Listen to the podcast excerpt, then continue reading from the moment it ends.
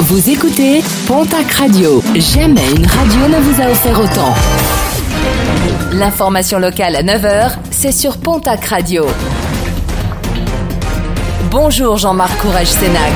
Bonjour à toutes et à tous. Nouvelle violence conjugale déplorée dans la région. À Tarbes, dans la nuit de lundi à mardi, les policiers sont intervenus, alertés par une femme qui venait d'être frappée par son compagnon.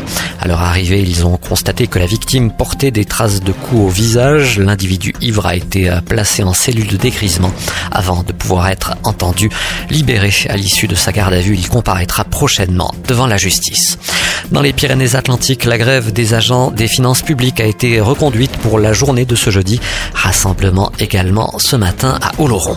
Après France Nature, Environnement, Europe, Écologie, les Verts s'opposent aussi à la tenue du salon off-road les 28 et 29 septembre prochains au Carépi, à Bagnères de Bigorre, une initiative d'un autre temps pour le porte-parole du parti politique qui, en réfutant l'argument porté par les organisateurs d'une tradition mécanique, écrit, je cite, que s'il s'agissait de respecter toutes les traditions, on en serait encore au maintien de l'esclavage, de la torture et d'autres traitements aujourd'hui considérés comme inhumains et dégradants.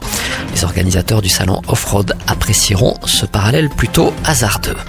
L'entreprise CAF vient d'obtenir le marché de construction des 28 rames intercités nouvelle génération, remplaçant les trains Corail sur les lignes Paris-Limoges-Toulouse et Paris-Clermont-Ferrand.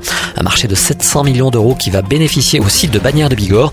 250 emplois directs devraient y être créés, faisant passer les effectifs de 100 à 350 personnes. Une campagne de financement participative lancée pour aider à la dépollution des océans. Les fonds levés permettront de créer une application qui permettra aux usagers de la mer de signaler déchets plastiques flottants et permettre ainsi de les récupérer. À l'origine de cette initiative, une start-up basée à Bidar est créée par un océanographe. En sport cyclisme, la 20e édition du championnat cycliste de la gendarmerie nationale, ce sera dès demain, ainsi que samedi à Argelès-Gazost pour la catégorie élite.